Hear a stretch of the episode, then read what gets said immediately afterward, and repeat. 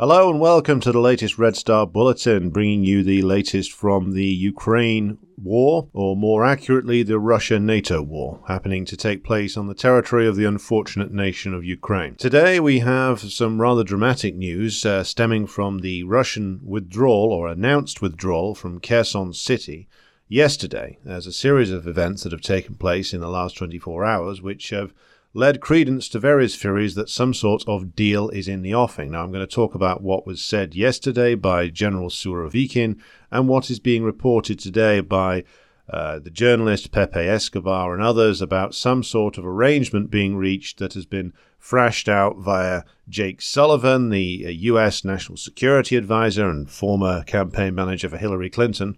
The man's had a roaring success at failing upwards and Nikolai Patrushev, the uh, chair of the Security Council of the Russian Federation. Of course, any deal would have to be approved by the full Russian government.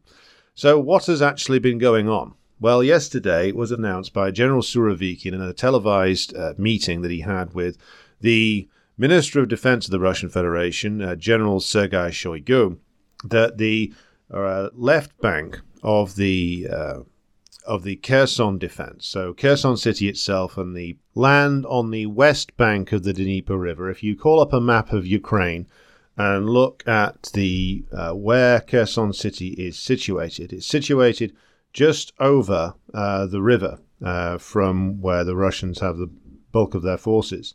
So, it's an area where, of course, there was a lot of talk of the Russians going through there, going to Nikolaev, then down to Odessa. Um, there was a lot of talk of a Ukrainian offensive that never really began, though there was more intensified fighting at the beginning of yesterday, uh, yesterday being Wednesday, the 9th of November. So if you look at the map, you can see Kherson City there, or Kherson City, if you prefer the Russian pronunciation. And there were several defensive lines in front of Kherson City, uh, and it was apparently it was apparently the case that the Kherson city was being fortified. Uh, this, in the end, proved that it was either not going to be defended or that it was part of a planned withdrawal because Surovikin announced that the front lines couldn't be supplied with ammunition because the, all the bridges over the Dnieper River had been blown by the Ukrainians and that actually delivering ammunition to the front line was proving increasingly difficult. Now, this was the official story put out. It may be correct. Um, certainly, there's been repeated um, accounts coming from Russian military correspondents that the bridges over that part of the river uh, towards the front line around Kherson have all been destroyed. That the Ukrainians do have uh, a lot of artillery in the area, and of course, they are supported in their targeting and communications uh, via all the uh, satellite array and latest communications technology that NATO countries have available. That's all provided to the Ukrainian armed forces. And so, one area that there's been consistent complaints from Russian uh, reporters and military correspondents, uh, that, that, one area that they claim that the Ukrainians have got supremacy in is in targeting efficiency and communications. That they make better use of uh, the uh, its satellite and intelligence and um, IT support network that NATO's given them, and this is superior to what the Russians have. That may well be true. I'm not an expert on these things. But certainly it seems that the Russians had some difficulty getting supplies over to the front line around Kherson and beyond. And the judgment of Surovikin, and he implied this uh, three weeks ago when he took over, um, was that it was too difficult to defend, though that even if it could be defended, it would be very difficult to resupply the troops. And he didn't want to uh, essentially stage a all or nothing battle and get a lot of Russian troops killed unnecessarily at this stage. And so he proposed pulling out and uh, building a new front line on the east bank of the Dnieper River. And this would, of course, cause a lot of consternation because, of course, Kherson region was taken into the Russian Federation in a big ceremony uh, following changes to, of course, the Russian constitution, votes going through the the Duma and the upper house in the Russian of the Russian Parliament, uh, the Russian uh, Senate, and a big um, demonstration and celebration. So uh, this was also going along with a even a flag ceremony being carried out last week, with the flag of the region being added to the um, ceremonial display of all the flags of the Russian regions. But all the Russian leadership seem to be behind this. People who usually are the first to raise criticisms of the military, people like uh, Ramzan Kadyrov of the Chechen region and uh, Prigozhin, the head of the Wagner group, both came out and said it's a difficult decision, but they respect what the general has chosen to do. So clearly, everybody in the Russian leadership was lined up behind this decision. And as I said, Surovikin did imply that this might be on the cards several weeks ago. So before I get to any potential deal, I want to talk a little bit about what the military side of this might be. And whereas I understand something of uh, military history, having studied it, I understand the politics of the situation slightly more. So let's start off with the basics here. Let's go back to the old phrase of Clausewitz, which everybody repeats, but it would seem that few people really understand, which is war is a continuation of policy by other means, the means, of course, being violent. So, when we look at the history of the so called special military operation inside Ukraine, we can see that it can be divided into a number of distinct phases. The first phase, as I've covered before, the first phase was back in late February and March to April of this year, where the Russian Federation Armed Forces, combined with, of course, the People's Militias of the Donetsk and Luhansk regions, now part of Russia, advanced into Ukraine in rapid fashion. And this was a spectacular advance, and this included an advance to Kherson itself. And it included, of course, a drive of 40,000 troops towards Kiev, Kiev, very rapid advance, the dramatic landing of Russian parachutist forces at Gostomel uh, Air Force Base near Kiev, including a lot of spectacular fighting that went on there. And those forces held that airport for a number of weeks until ordered to withdraw. And this was um, all designed to do two things principally. And the two things which it was designed to do were announced by Putin uh, in his speech that uh, where he commenced the special military operation. If you remember the speech he gave in late February, the second speech. The first speech was about recognizing the independence of Luhansk and Donetsk. The second speech was about launching the SMO. Now, what he said in that was that the, the Kiev regime could not be negotiated with uh, anymore because they'd violated all their agreements. And he made an appeal to the leadership of the Ukrainian armed forces to essentially overthrow Zelensky and the rest of them and take power themselves, and that, that Russia would then bargain with them. He said specifically uh, that the Ukrainian armed forces leaders were military professionals whom the Russians could strike a bargain with. Now, he must have had, when he made that statement, some intelligence uh, from uh, the uh, various Russian intelligence services, from sources inside the Ukrainian leadership, that either Zaluzny or others were amenable to some kind of bargain being struck. Who knows? And so the first phase seems to have been a lightning quick raid into Ukraine, particularly the action around Kiev, which was designed to trigger the probably the resignation and the flight of Zelensky and the collapse of that uh, Maidan regime. And if you believe the stories that have come out, it almost happened. There was a panic suddenly. Nobody really expected it to actually occur, uh, the uh, Russian action, that is. And Zelensky did consider running uh, until being fortified by the Americans and others and told to stay put. Um, so that almost worked, but didn't quite. Then you get the phase where the Russians were aiming for a negotiated settlement.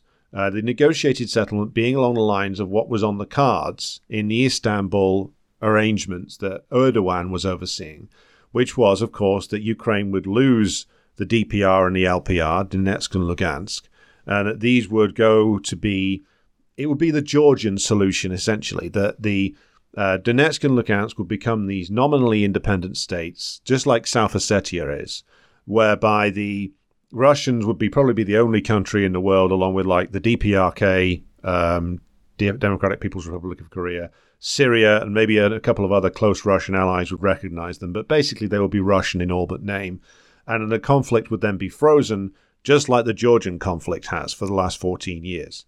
That was clearly what uh, Putin and the other Russian leaders had in mind. Of course, Boris Johnson, the EU leaders, and Biden, or whoever the hell is running Biden, um, pulled the plug on this and told Zelensky that they were not ready for the war to end. And that's actually a direct quote from Boris Johnson.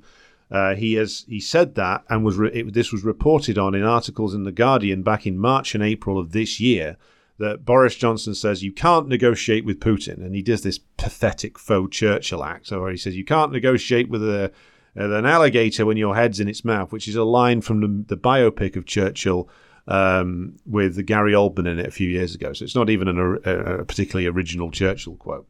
So the pound shop Churchill went to Kiev and told the, the cocaine addict there that you have to keep fighting and we will support you in doing so. Thus begins, when that agreement collapses, the next phase in the war, where the Russians withdraw from around Kiev. That might have been as part of some kind of goodwill gesture, who knows, uh, to try and secure some kind of agreement. And but it didn't seem to work, so therefore they withdrew from Kiev and said that their focus was now on Donetsk and Lugansk. And they got all of Lugansk freed. They're still battling through Donetsk. And then, of course, you get this long period uh, that stretches over the summer and into uh, September, where the Russians have to rotate a lot of their troops out because a lot of their forces came to the end of their uh, military contract service and had to be taken out of the front line. And therefore, the bulk of the fighting was still being done by the Donetsk and Lugansk militias, Rosguardia, Chechens, that, those kind of people, with support from the Russian Air Force and artillery. And that carries on until, of course, you get the Ukrainian offensives first down in Kherson, where they tried to make an advance back in September and received very heavy casualties, and then up in Kharkov, where the Russians had already withdrawn forces to because, of course, they were having to move, shuffle their troops around. And then, of course, you get the mobilization of Russian uh, reservists, uh, around 300 to 330,000. And you get the recognition of the four regions uh, as to becoming part of the Russian Federation.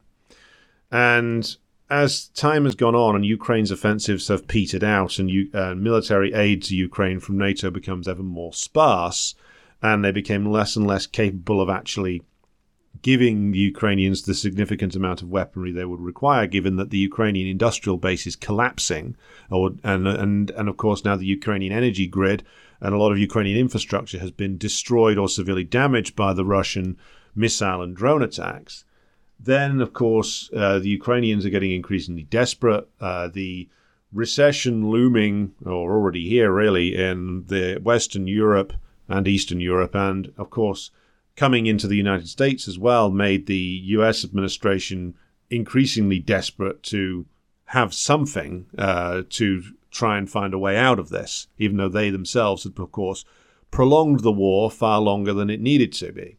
Now, of course, we get to this which is that there is a withdrawal from around Kherson city. Uh, the civilian population has been almost entirely evacuated, and the Ukrainians uh, reacted initially to this withdrawal by not believing it, by because they've been saying.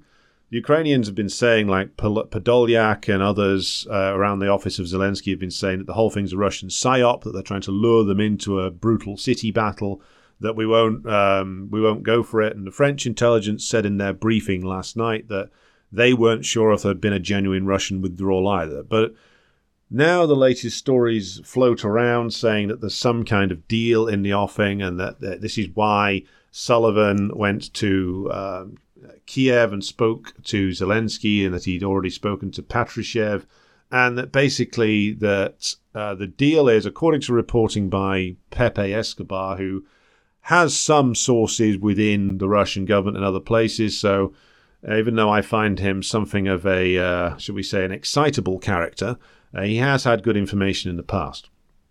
So, what could be the basis of this deal then? Now, according to the report from Escobar, again, unconfirmed so far, the basis of it is that the front line becomes the Dnieper River which again, if you take a look back on the map, and I'm not sure whether this means the entire length of the Dnieper River or whether this just refers specifically to the area around Kherson.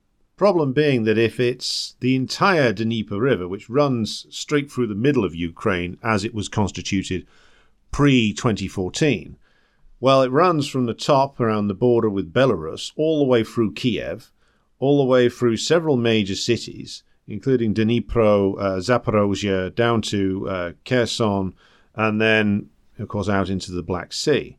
Now, if the front line is going to be um, the entirety of that, then that essentially splits Kiev in two, which I can't see the Ukrainians accepting, even if the Americans give them a direct order to. So, and that would mean, of course, them losing a lot of territory where they're not currently actually engaged in battles with the Russians. Though, of course, the Americans, the American military at least, will be very aware of the large Russian buildup in Belarus and along the border uh, near Kursk, and of course the buildup of forces in uh, and around Crimea as well. So there's clearly a Russian buildup towards some kind of offensive. Now, if the front line if this arrangement, and again, consult your uh, Google map on this one. It's useful to look at the map when you're uh, when we're talking about this.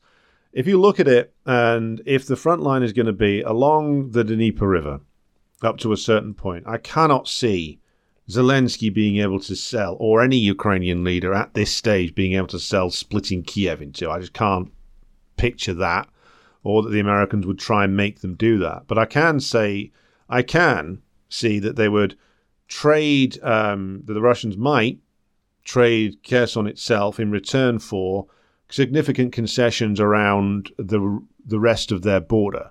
So maybe the Ukrainians keep Kiev, and maybe they lose Kharkov.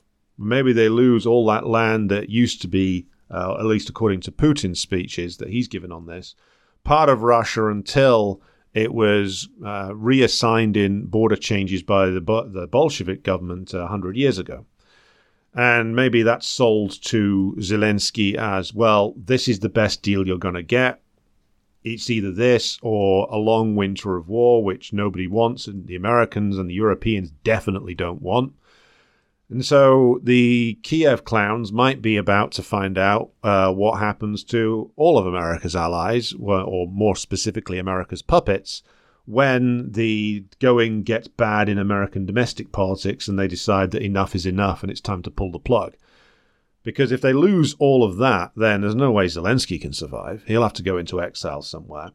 And essentially, uh, any deal that the Russians might be able to sell I think would have to involve the Ukrainians pulling out of Donetsk itself, the Donetsk People's Republic, and of course, if they're going to give up Kherson, though they'd have to they'd have to get something in return for that, which may well be Kharkov, and it may well be that the Russians get given all of that area up to the, the Belarusian border in order to provide a more secure border for them, as some of their demands were about, and that whatever's left of the rump state of Ukraine gets to keep Odessa, gets to keep Nikolaev, gets to keep Kherson itself, and the new front line becomes the river. So it's conceivable that some people in the Biden White House are looking at that and thinking, fuck it, we'll, we'll leave Ukraine in existence with a coastline and, of course, with the right to build up a military and we'll freeze this conflict for a year or two. We'll say that it will put Ukraine's NATO status on the back burner and essentially we'll adopt a version of the Georgian solution. And it's a and that would be a far worse deal for Kiev than was on the table back in March. And would the Americans be able to claim victory? Well, a recent statement by General Milley, chairman of the Joint Chiefs of Staffs, and remember, the American uh, chair of the Joint Chiefs of Staff is a political position. It's not. It's not. He's not there for being a great military genius. He's there because he scratched the right backs for the last thirty years. So, would the Americans sell it as a victory? American propaganda can try can tell you that white is black, that the sky is actually a livid shade of green, that climate change is real, and all the rest of it. If they give the Russians all this land, though, without even having to put uh, them having to actually do any serious fighting for places like uh, Chernov, then how do they sell that? Well, they can sell it on the grounds that they could say, Putin aimed to conquer all of Ukraine. We have prevented that. Our aid to Ukraine enabled Ukraine to stand strong. Ukraine is still a viable state. Blah, blah, blah. Um, they might not even show the areas on the map, and most Americans won't know where the areas on the map are. The neocons will sieve and plot, but maybe the people in the Biden White House are thinking this is just too much now. We can't carry on with this support for Ukraine when we're facing a recession at home. Maybe they've decided it's in their interest to just freeze this thing, even if Ukraine loses a significant chunk of territory. Now, could the Russians sell that to their domestic population? Well, if they get everything east of the uh, Dnieper River, not including Kiev, I think they, they, the Americans can't barter that away, then maybe the justification will be well, look, we've gained all this. We keep uh, Crimea as secure. The Donetsk and Lugansk are free. We've added all this territory to Russia. We've secured the border. Um, we're not going to go through a winter war. And maybe some of the sanctions get lifted. Could, could Putin sell that when he's given up Kherson? Maybe maybe the Russian uh, nationalists and the uh, the communists would be enraged and would make a lot of noise about it. Could they sell it? Maybe. If there's a lot of gains into if they get Kharkov, for instance, if there's a Ukrainian withdrawal from east of the Dnieper River and it's almost in its entirety, then maybe, maybe the Russian government can sell that. Um, depends how this shakes out, though. The other question is, of course, can the clown in Kiev sell this? Getting back Kherson, and if they lose a load of other territory, including Kharkov, um, can they sell that? I would think not. I would think that if Zelen- Zelensky accepts this and signs this, then Zelensky goes as well. I don't. I think that that would be another demand that the Russians would regard as being met. If Zelensky goes, and there is an interim regime brought in, maybe headed by hero of the war, General Zaluzny, as interim military ruler, or maybe he'll put on a suit and take off the Nazi bracelet and declare that Ukraine is now neutral. I mean, it's going to be a very difficult sell for the Ukrainian regime because they've the the militants, the Azov lot, the Nazis, the Banderists will all say with some justification from a military point of view, that, well, we haven't lost, they'll say. And of course, but without NATO assistance, without NATO satellite arrays, without NATO arms, without NATO intelligence, without NATO's backing and the financial backing of all of the European countries, specifically Germany and France and Britain, and without the assistance of uh, the Americans, they wouldn't last five minutes. But of course, a lot of them will say, well, we haven't lost. Why should we withdraw? So any regime that would accept this, I mean, as I said, Zelensky would probably have to go into exile in his Florida villa that he has and just spend the next uh, rest or the rest of his life appearing on chat shows in America. Maybe he could do a film with Sean Penn. Um, yeah, any regime that would succeed him would then have to eliminate the Nazi problem, or at least arrest a lot of the leaders and have them all offed or imprisoned somewhere, because a lot of these characters would not accept it. They've already had to start taking property off the oligarchs, uh, like Kolomoisky and others, just to keep the factories open. So it may be that this is the the end of a phase who knows? This is all just talk at the moment. It may be that the forces inside Ukraine are told in no uncertain terms by their American handlers, no, this is it. This is the best deal you are going to get now. And if you do not accept it, then we pull support from you. Now they won't say that openly, but this is the this is the problem that the Americans are now in. If someone in the Ukrainian regime decides that well, fuck you, we're going to carry on making a fight of it anyway. Well, can they do that though? Is the question. Can the Ukrainians survive without without any NATO support, or will the Americans dare withdraw it? Inter- all interesting questions. Eh, to get Ukraine, the Ukrainian regime to accept such a deal, they would have to eliminate the militant elements. They would have to either pay off or kill some of the leaders, which of course the Americans have done before and then Ukraine gets divided. But then what happens with the, what is left of Ukraine? Because if this is the deal, then Ukraine loses all of the industrial base that was in the east. They lose several major cities. Of course, most of these places are Russian speaking, but they lose a hell of a lot of the economic base of Ukraine. So, whatever the Americans were offering would have to be, they would have to sweeten the deal considerably. Because what will Ukraine will be left with? Yes, it would still have access to the sea, which is what, which is what I think one of the big things the Americans were concerned about was if the Russians march all the way down to Odessa and all the way up to the border with Romania, it would increase, of course, problems for the American allies in the region. And I don't think that that talk of a 70 odd thousand force that was going to come in and apparently secure Odessa was anything other than a bluff from the Americans to try and get the Russians negotiating. Um, I don't think the Russians thought it was real either. But would this rump Ukraine, uh, which still has access to the sea, be a viable state? That's the question.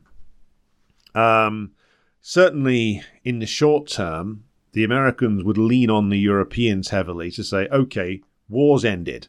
Now you've got to throw money at making this rump Ukraine into a success. Uh, would the Europeans would be willing to do that? Maybe. Um, it would depend upon, of course, uh, how bad the recession gets. But if the Americans say, look, war's ended, and quietly, very quietly, Herr Scholz, you can get around more and more of these sanctions on Russian energy. Maybe you can start using what's left of Nord Stream. And as long as you commit to propping up this Ukrainian rump state that we have carved out in the negotiations with the Russians. Maybe. I mean, may, maybe then that the Europeans agree to prop this thing up. But it would be difficult. It would be uh, a country without an industrial base almost. It would be a country that would essentially be reduced to, well, funnily enough, what the Kaiser and the uh, the German Nazis wanted it for in the first place, which is its soil. Um, and that would be principally what it would be. This would be an agricultural colony on the east of Europe that would be hyper exploited for its wheat and grain. That would be all really they've got left. It would be a European and American um, source of um, agricultural resource extraction, and that would be it. There would be an elite that would sit in Kiev and would, or Lvov, and will be very heavily bribed to keep things under control. But would it remain stable? Probably not. I mean, bear in mind, the countries in Eastern Europe aren't exactly looking very stable, and stability is not going to increase over time as the recession bites and the capitalist classes in Eastern Europe attack their working classes ever more. There's more and more pressure in terms of a lot of people seeking to flee uh, Eastern Europe over to the West. There's more and more problems in the West over uh, revolts over mass numbers of immigration and that becoming more of a political issue. And there's general, the capitalist crisis gets worse. Or instability across both West and Eastern Europe is going to get worse as class conflict increases. Now, this may be part of the American thinking that there, that there are some people inside the American intelligence apparatus and military apparatus who are looking at all the things that we're looking at in terms of all the protests across Europe. There's anti NATO protests breaking out in Romania, in Bulgaria, um, the ongoing instability inside Moldova, where there's uh, protests against Sandu every week in an ongoing fashion. That they're looking at all of this and thinking, okay, well, for now it's manageable, but you throw in a recession, you throw in severe, en- even more severe energy crisis, you throw in um, the reemergence of bitter class conflicts across Eastern Europe, and we've got a severe problem here in terms of European stability. Then, of course, you have the fact that uh, Scholz in Germany and whoever succeeds Scholz in Germany is going to have severe a severe problem in terms of their economy, which is of course causing them to be torn in two directions between the Americans, who are still one of their biggest trading partners, if not still just about the biggest, and of course the need for them to build further relations with the Chinese. And with all of this going on, and with the American bourgeoisie needing desperately to have some stability to reorganize themselves inside the United States, they are in a process of trying to reshore some production at the moment. Ironically enough, Trump's campaign from 2016 has been taken up in form uh, and content by Biden, uh, or the Democrats are now having to uh, reshore production. They're having to try to uh, bring back supply lines more into either the USA or at least into their hemisphere. Now, that's what the Haiti thing is all about, as my interview with Dan Cohen discussed. And maybe the Americans are thinking this is this this war right now we can no longer afford it, uh, both uh, literally and figuratively, and uh, we need to secure um, some stability inside the United States itself before we and before we can think about the next problem we're going to create, which is uh, maybe Taiwan, uh, well, definitely Taiwan. So maybe they decided that this is this war right now isn't viable for them, and that therefore they are prepared to cut off the Kiev clowns from weapons and money, or at least say that they are. So this leaves us in a position where we are waiting for the next phase. Does this peace deal, which is apparently uh, both Riyadh and Istanbul are heavily involved, so uh, Mohammed bin Salman and, of course, Erdogan, are these negotiations going to actually bear fruit? Well, let's see. I mean, there are, of course, interests on both sides of the Atlantic that don't want this war to end fundamentally. There are, of course, the various different shady characters in the State Department and some in the intelligence services of the United States who don't want it to end. There are the same people that don't want it to end in Britain, as you will have heard if you listened to the interview I did with Kit Klarenberg earlier this week.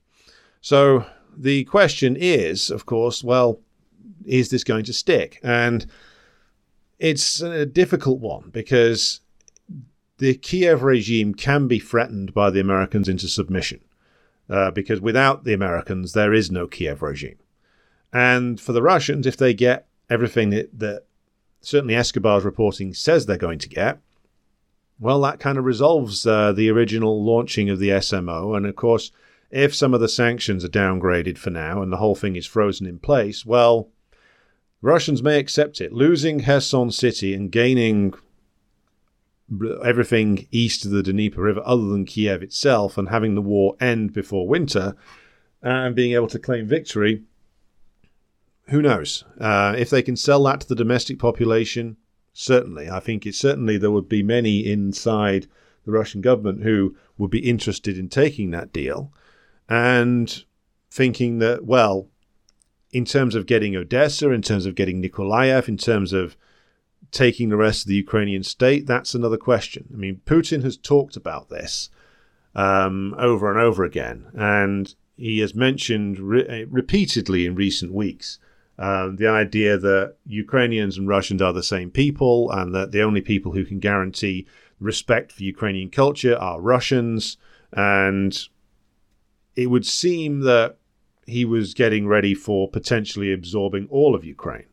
Um, but and again, on the other hand, if the Americans basically offer one of the things that he said that the Russian government was after, which was the end of the Maidan regime and the creation of a new one that would be neutral and would balance between um, the West and Russia, uh, then maybe that would be an offer he would find difficult to turn down because there would be a lot of people inside the Russian governmental circles and the Russian ruling class who would say, okay, enough. Let's get back to let's get back to running capitalist Russia and not go on some uh, you know uh, revanchist trip around the idea of Greater Russia.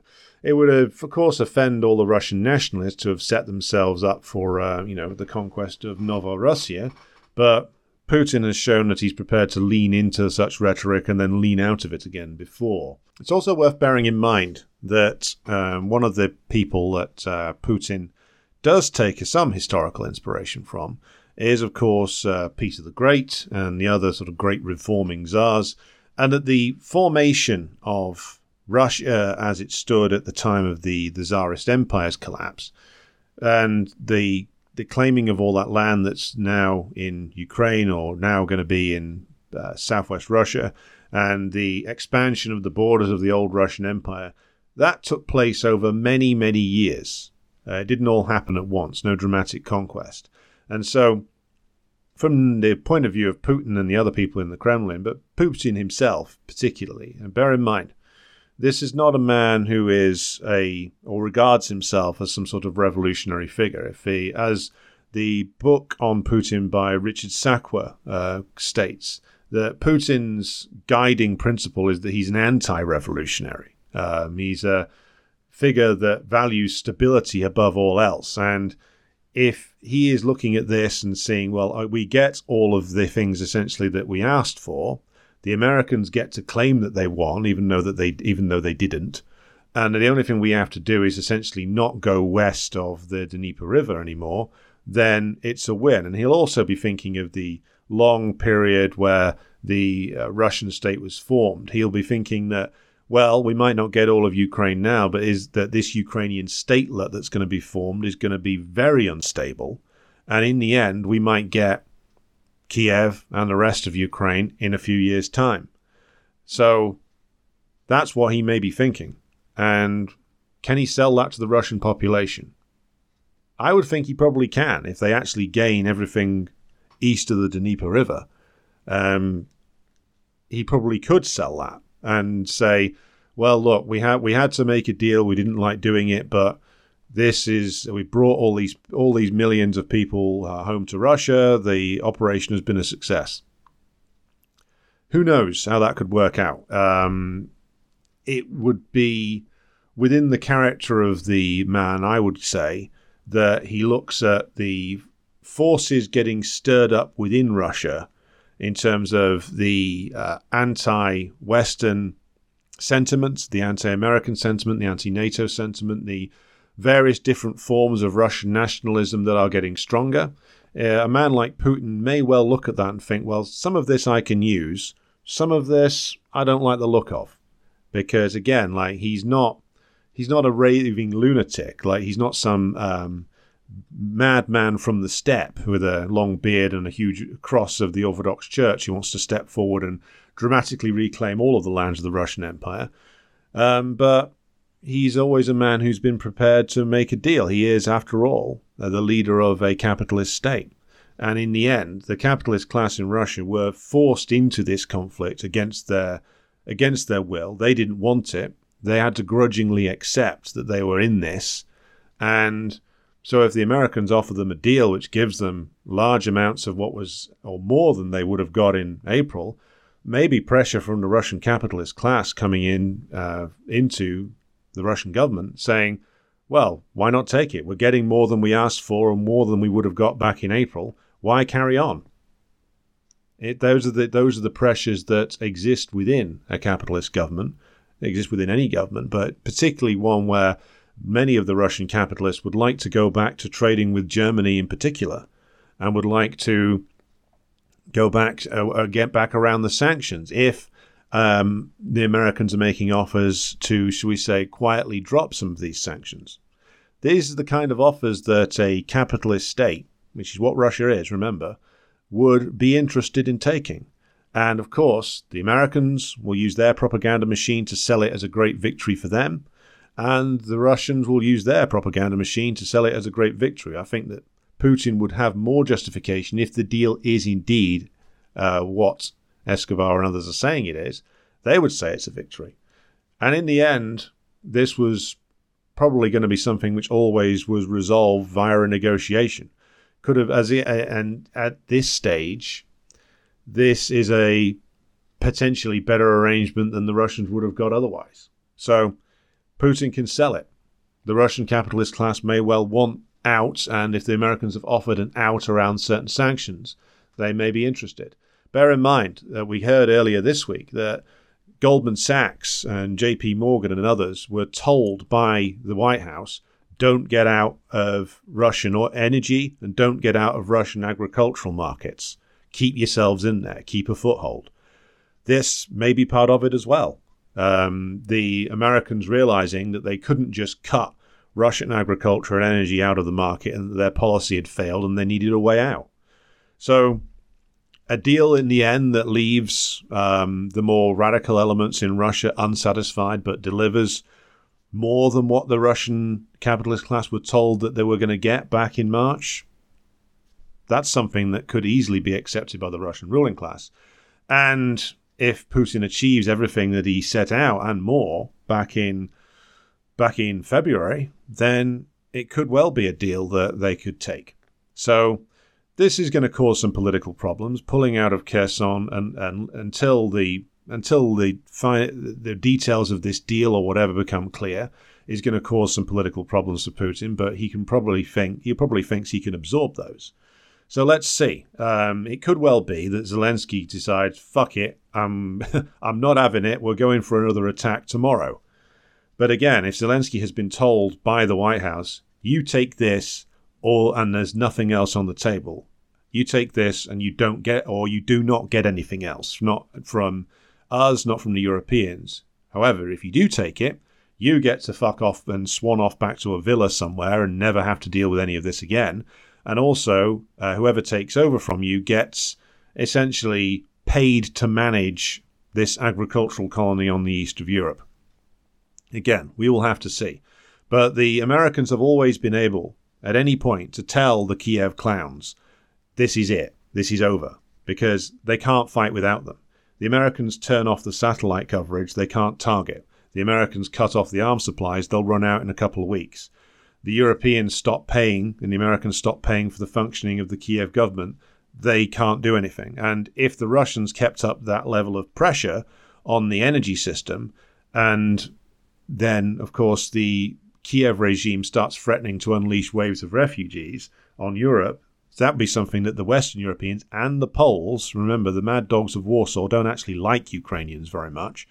They even they might think that that's too much. So it may well be that the Russian pressure in recent weeks and the likelihood of an all-out of some kind of all-out offensive, either a slow-rolling one or a quicker one, has persuaded, along with the coming recession and the disturbances in Europe and the potential for state collapse in Ukraine, has persuaded the White House that you know what, this is enough. We've had enough of this now. Let's get out and let's let's claim victory and run away, and just prop up this Ukrainian state, and then hope that um, we, the Democrats, can hang on to the White House after a slightly better performance in the midterms than they than they looked like they were going to get at one stage.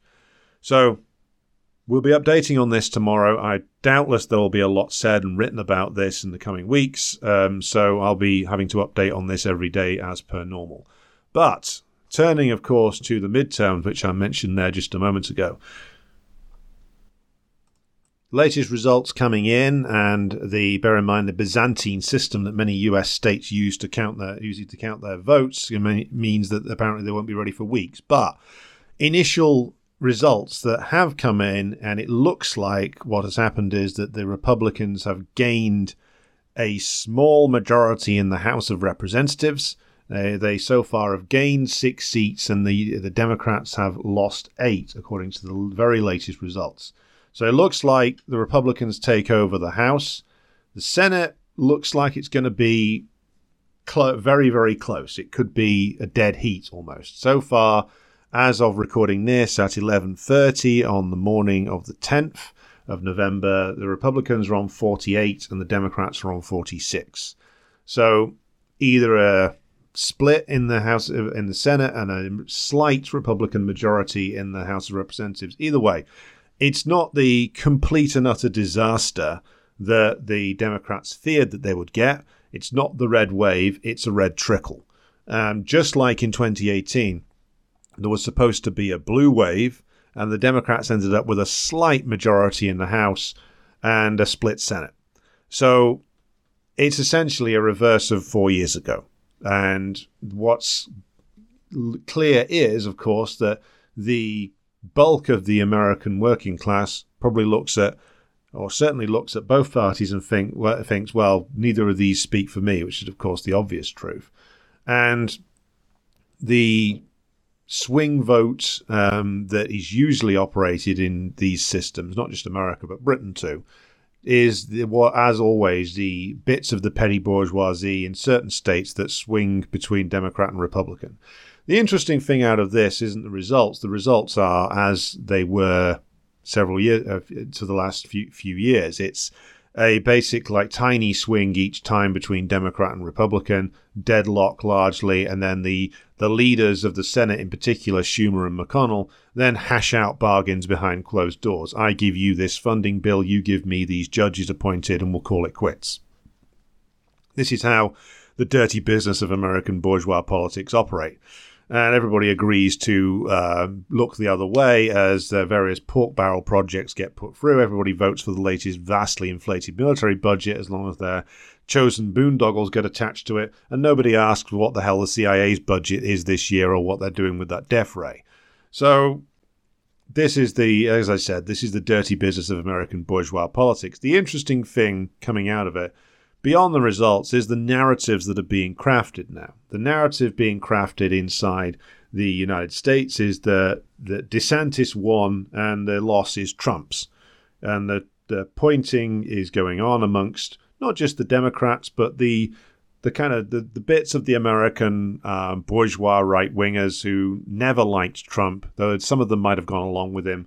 They have decided that now is the time to try and bury him uh, once and for all because they don't want him back. And again, I'll go into a little bit more detail about what Trump is and what Trump isn't, but the main reason the the bourgeoisie does not want Trump back is because nothing it's not because of anything he did. It's because they need this figure of stability at the top. Now biden is half dead or maybe all dead played by an actor cgi deepfake who knows?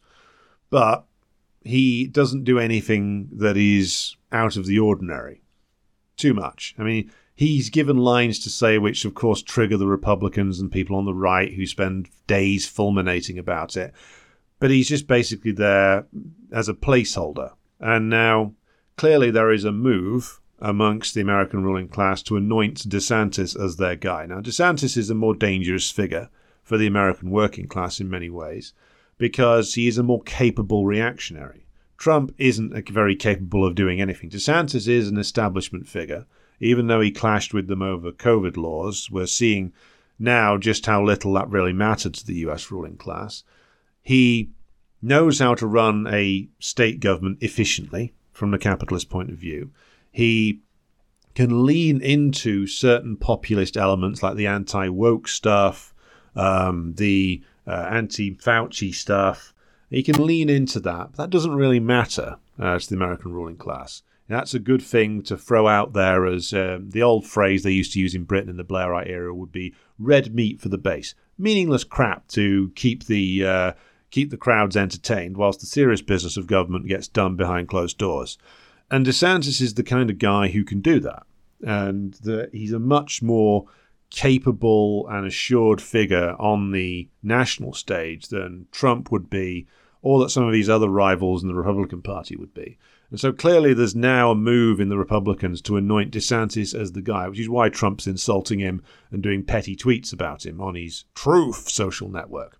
Now, of course, it's worth emphasizing here and just revisiting what the the Trump presidency meant and what it didn't mean. Now, I've, I've talked about this quite a lot over the course of the last 18 months. It's just worth revisiting this again, though, because Trump won back in 2016, and I think that this this victory has been overstated uh, so many times by both his allies and his enemies.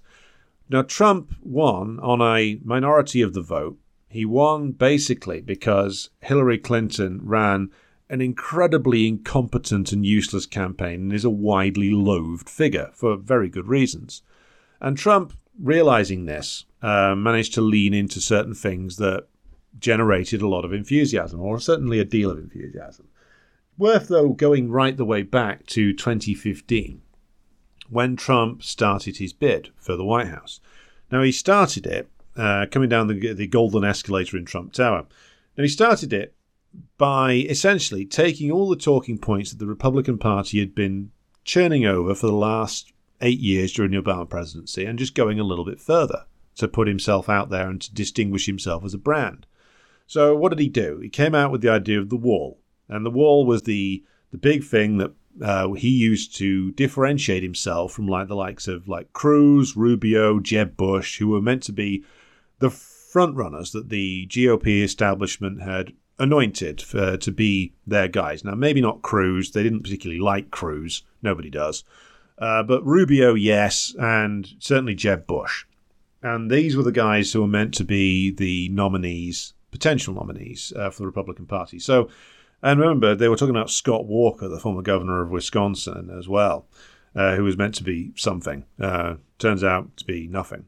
But Trump needed to distinguish himself. So he distinguishes himself, first of all, by going far further on immigration, or at least verbally going further.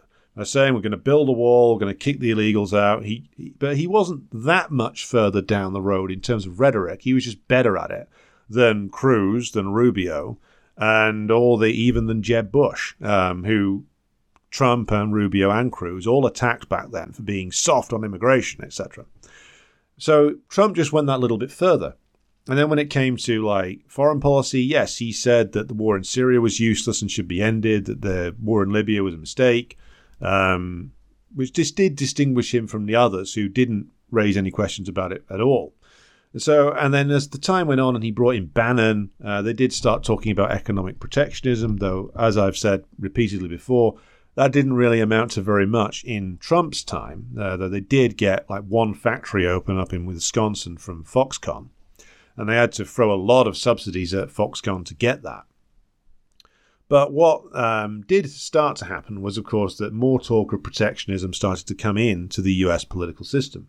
And this is not Trump's invention. This is part of the unfolding process that has been under underway since at least 2008, which is that the American uh, politicians faced with the crisis of American capitalism that really uh, kicked into a new level in the, the collapse of 2008 needed to do something to um, essentially secure their own position and stop the relentless rise of the Chinese economy. Again, there is broad continuity here between Obama, who wanted to use the Trans Pacific Partnership to funnel capital from America away from China to other regions and countries in the Asia Pacific region that were more in line with America. And so this was something that he was this was his idea of how they were going to stop or stifle the rising Chinese economy. Trump kiboshed that and then said that his thing was going to be a, a reshoring of American uh, industry. Not really that successful, but then, of course, Biden doesn't really change policy from Trump. He actually goes a little bit further, which is that he kept Trump's steel tariffs, for instance, because, of course, steel being a key strategic asset, a key strategic resource um, that the, any uh, serious country needs to get control over. So the Biden administration kept the steel tariffs.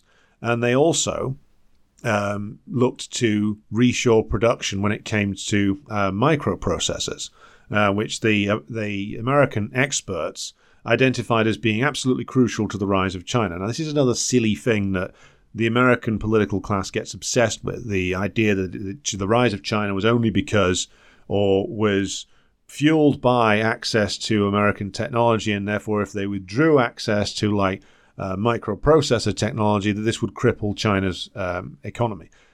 Not true. They are um, completely wrong about that. First of all, the Chinese have had decades to analyze these things that they've been putting into products that are uh, built in China.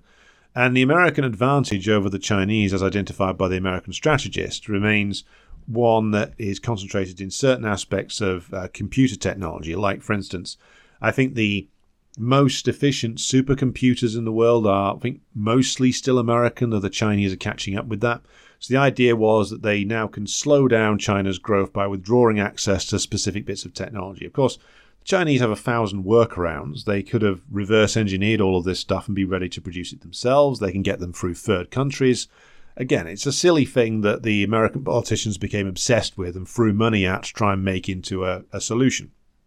But the point is that Trump's reshoring policy became Biden's reshoring policy.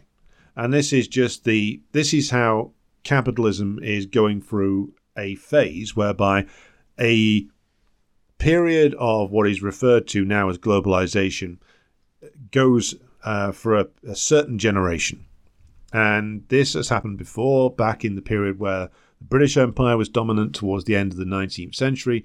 They went through a period of globe starting to globalize their production. Um, you've heard me talk before about the fact that the deindustrialization of Britain begins actually all the way back in the 1870s, where they started putting more and more uh, production outside of Britain and into the empire countries. Of course, that period of uh, British led globalization, the British um, rules based international order, comes to a shuddering collapse with the um, horrors of World War One and the inter imperialist war that took place then.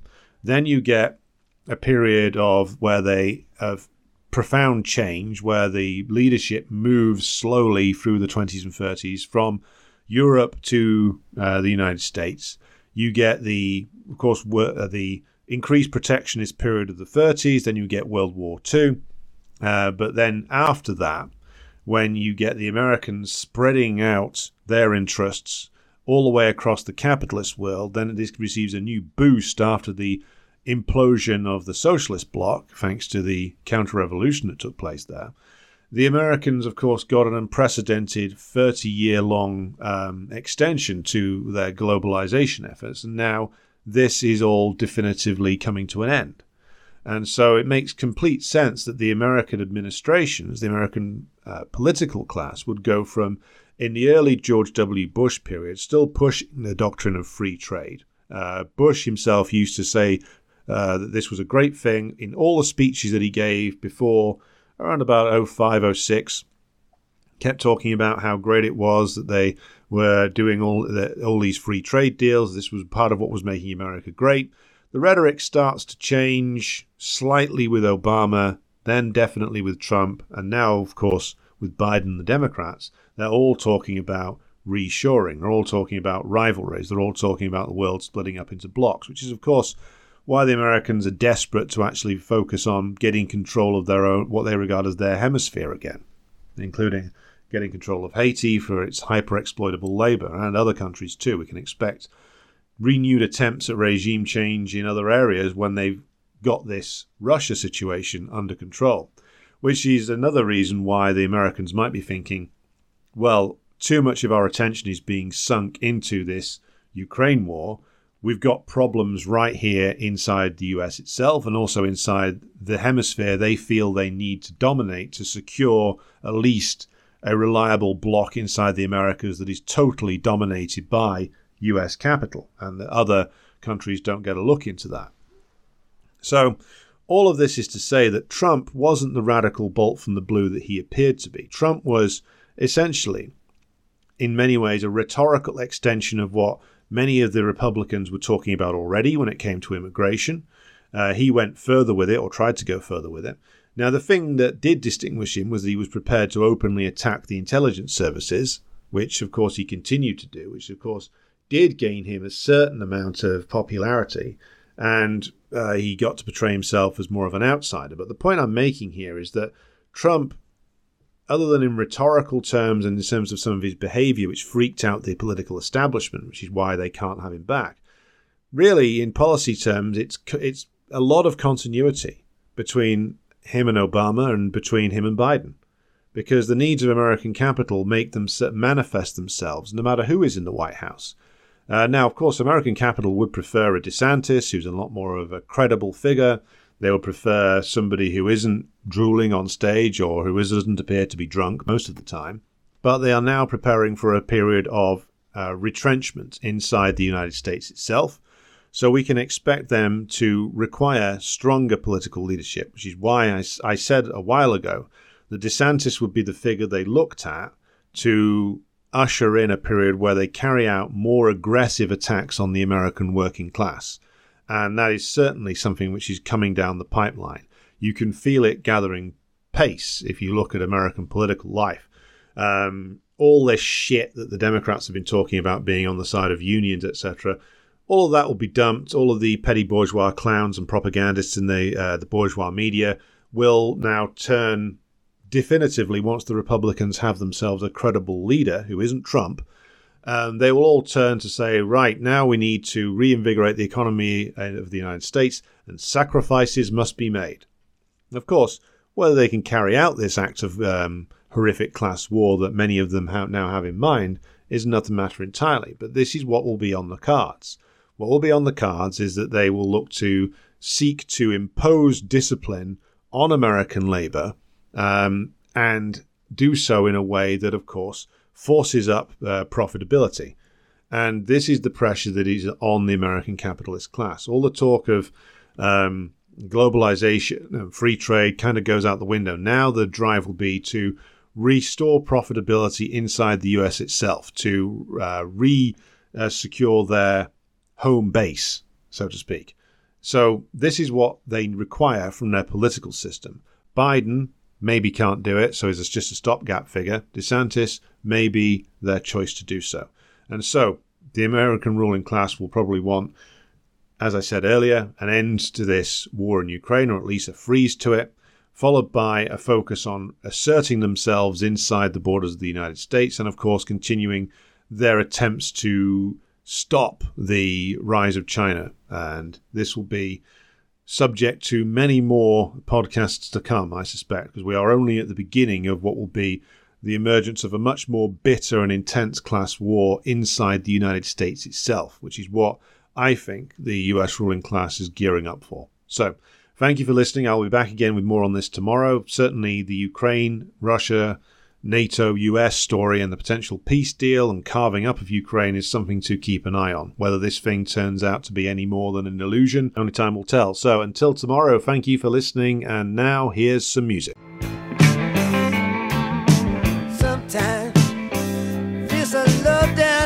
Disgusted. Can't help but wonder what's happening to my companion. Are they lost or are they found? Have they counted the cost that it take to bring down all the earthly principles they're gonna have to abandon? And there's a slow, slow train coming. I'll be round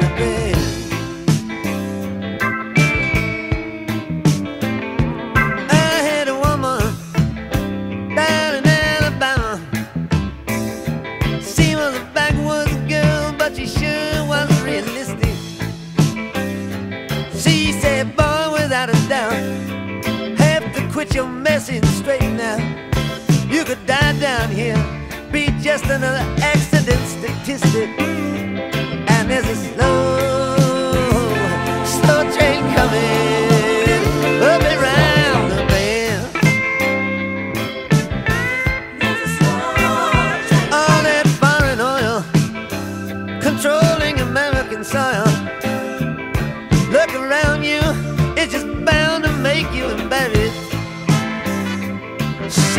Walking around like kings, wearing fancy jewels and those rings, deciding America's future from Amsterdam.